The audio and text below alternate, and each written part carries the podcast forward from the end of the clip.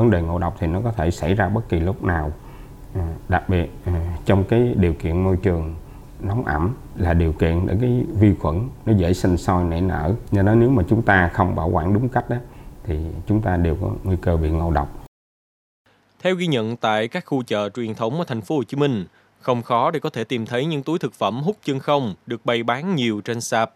Những thực phẩm được đóng bịch hút chân không có thể kéo dài thời gian bảo quản từ 6 tháng cho đến 3 năm. Có nhiều thông tin cho rằng độc tố botulinum có thể dễ dàng sản sinh hơn trong môi trường thiếu không khí, tức là dùng những thực phẩm hút chân không sẽ dễ gây ngộ độc hơn. Vậy độc tố botulinum thực chất là gì? Đóng thực phẩm bằng bịch hút chân không có dễ bị ngộ độc botulinum hơn không? Và chúng ta cần phải làm gì để có thể phòng ngừa ngộ độc? Mời quý vị thính giả hãy cùng với podcast Báo Tuổi Trẻ tìm hiểu ngay bây giờ nha. Lo lắng chứ, nhiều vụ xảy ra quá mà đâu có biết chất đó nằm trong cái đồ ăn nào để mà phòng ngừa đâu. Ừ, tôi cũng không phân biệt được loại đồ ăn như nào là có độc loại nào thì không ấy. Không biết là có nhiều trong đồ ăn chay hay là mặn hay là đồ có hộp không nữa. Những thực phẩm hút chân không chủ yếu được dùng cho những thực phẩm như là đồ khô, các loại hạt, lạp xưởng. Nhiều người mua tin rằng làm cách này thì thực phẩm sẽ được đóng gói sạch sẽ và để được rất là lâu mà cụ thể là từ 6 tháng cho đến tận 3 năm. Ngoài dịch vụ hút chân không, những bà nội trợ cũng có thể tìm thấy các túi hút được rao bán nhiều nơi, nhất là tại các sàn thương mại điện tử, mạng xã hội. Chỉ cần bỏ từ vài chục đến vài trăm ngàn là có thể sở hữu được một chiếc máy hút chân không mini được bán rất nhiều trên mạng rồi. Bác sĩ Võ Văn Tân, trưởng khoa nội thần kinh, bệnh viện Nhân dân Gia định Thành phố Hồ Chí Minh cũng cho biết, vi khuẩn Clostridium botulinum là vi khuẩn kỵ khí sinh nha bào. Nha bào tồn tại ở nhiều môi trường khác nhau, đặc biệt là trong đất, cát, nước biển và cả ruột của hải sản nữa. Do đó thì ngộ độc botulinum có thể xảy ra đối với những thực phẩm trong môi trường kỵ khí như là đóng hộp, ủ chua, hút chân không. Túi hút chân không có thể là một yếu tố làm tăng nguy cơ ngộ độc botulinum do môi trường trong hút chân không là môi trường kỵ khí, không có hoặc là ít khí oxy. Vi khuẩn botulinum dễ dàng phát triển hơn bình thường.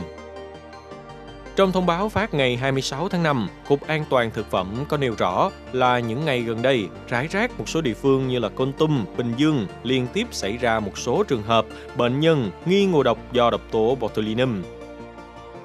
Ngộ độc do độc tố botulinum là ngộ độc nặng, nguy cơ tử vong cao hoặc ảnh hưởng lâu dài tới sức khỏe của con người. Bác sĩ Võ Văn Tân cho biết rằng những người bị ngộ độc do độc tố botulinum thường có dấu hiệu như nôn ói, tiêu chảy, đau bụng, yếu cơ, tứ chi, suy hô hấp. Nếu mà có những triệu chứng này, người bệnh nên đến cơ sở y tế gần nhất để thăm khám ngay lập tức. Xin chào quý khán giả đang nghe chương trình podcast Báo Tuổi Trẻ. À, tôi là thạc sĩ bác sĩ chuyên khoa 2 Võ Văn Tân, hiện đang công tác bệnh viện nhân gia định. Các biểu hiện của ngộ độc ờ, botulinum như chúng ta đã biết khi mà sau khi mình ăn thực phẩm thì có những cái biểu hiện như là bệnh nhân đau bụng, buồn nôn, nôn ói, tiêu chảy, có thể là nhìn đôi, sụp mi, nuốt khó và yếu cơ tứ chi, đặc biệt là cơ hô hấp. Do đó ờ, khi xuất hiện các triệu chứng trên thì ờ, nên đến cơ sở y tế gần nhất. Ừ. Đối với những trường hợp mà bệnh nhân ở xa cơ sở y tế, giả sử như bệnh nhân ói hoặc là tiêu chảy nhiều thì mình có thể bù dịch Orezon. Còn nếu mà trong trường hợp bệnh nhân có biểu hiện yếu tay chân và yếu cơ hô hấp thì cũng nên đưa đến cơ sở y tế gần nhất. Trả lời cho thắc mắc không biết liệu rằng botulinum xuất hiện nhiều hơn trong món chay hay là món mặn thì bác sĩ Tân cũng cho biết là vấn đề không phải do món chay hay là mặn mà vấn đề là nằm ở việc chúng ta chế biến, bảo quản và sử dụng như thế nào. Ngoài ra thì botulinum còn có thể xuất hiện trong môi trường đất hoặc là ruột của hải sản. Vì vậy ta nên lựa chọn thực phẩm có nguồn gốc rõ ràng. Nếu mà thực phẩm đã thay đổi so với lúc đầu thì chúng ta không nên sử dụng nha quý vị. Việc ngộ độc botulinum có thể liên quan đến các khâu từ à, nhiên liệu, quá trình chế biến, quá trình bảo quản và khi sử dụng. Do đó, botulinum có thể xuất hiện trong các loại thực phẩm, có thể là thực phẩm chay hoặc là thực phẩm mặn. mặn.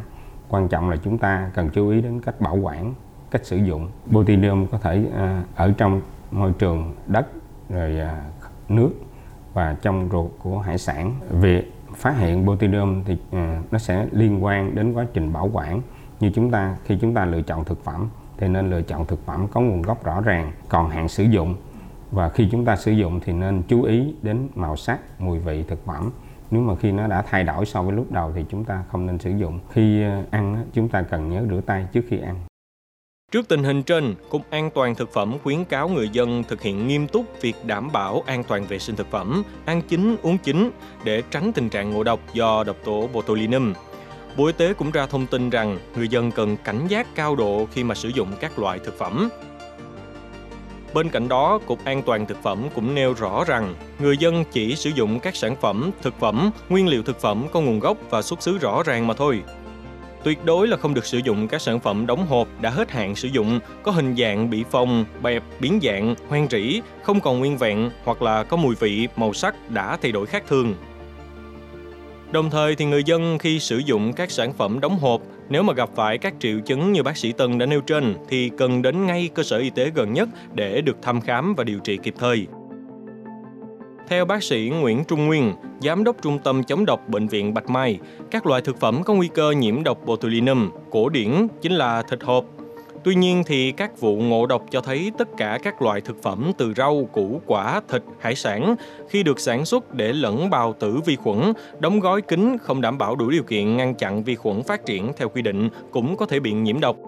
Đặc biệt là các sản phẩm sản xuất thủ công tại gia đình, các sản phẩm tại những nơi kinh doanh nhỏ lẻ không được kiểm soát chặt chẽ về chất lượng. Bác sĩ Nguyên khuyến cáo rằng cũng chính vì vậy mà người dân nên ưu tiên ăn các thực phẩm mới chế biến, mới nấu chín, bởi vì khi thực phẩm được nấu chín thì sẽ phá hủy độc tố botulinum nếu không may chất này đang có trong thực phẩm. Với các thực phẩm lên men, đóng gói hoặc là che đậy kín theo cách truyền thống như là dưa muối, măng, cà muối thì cần đảm bảo phải chua, mặn. Khi thực phẩm hết chua thì không nên ăn nữa.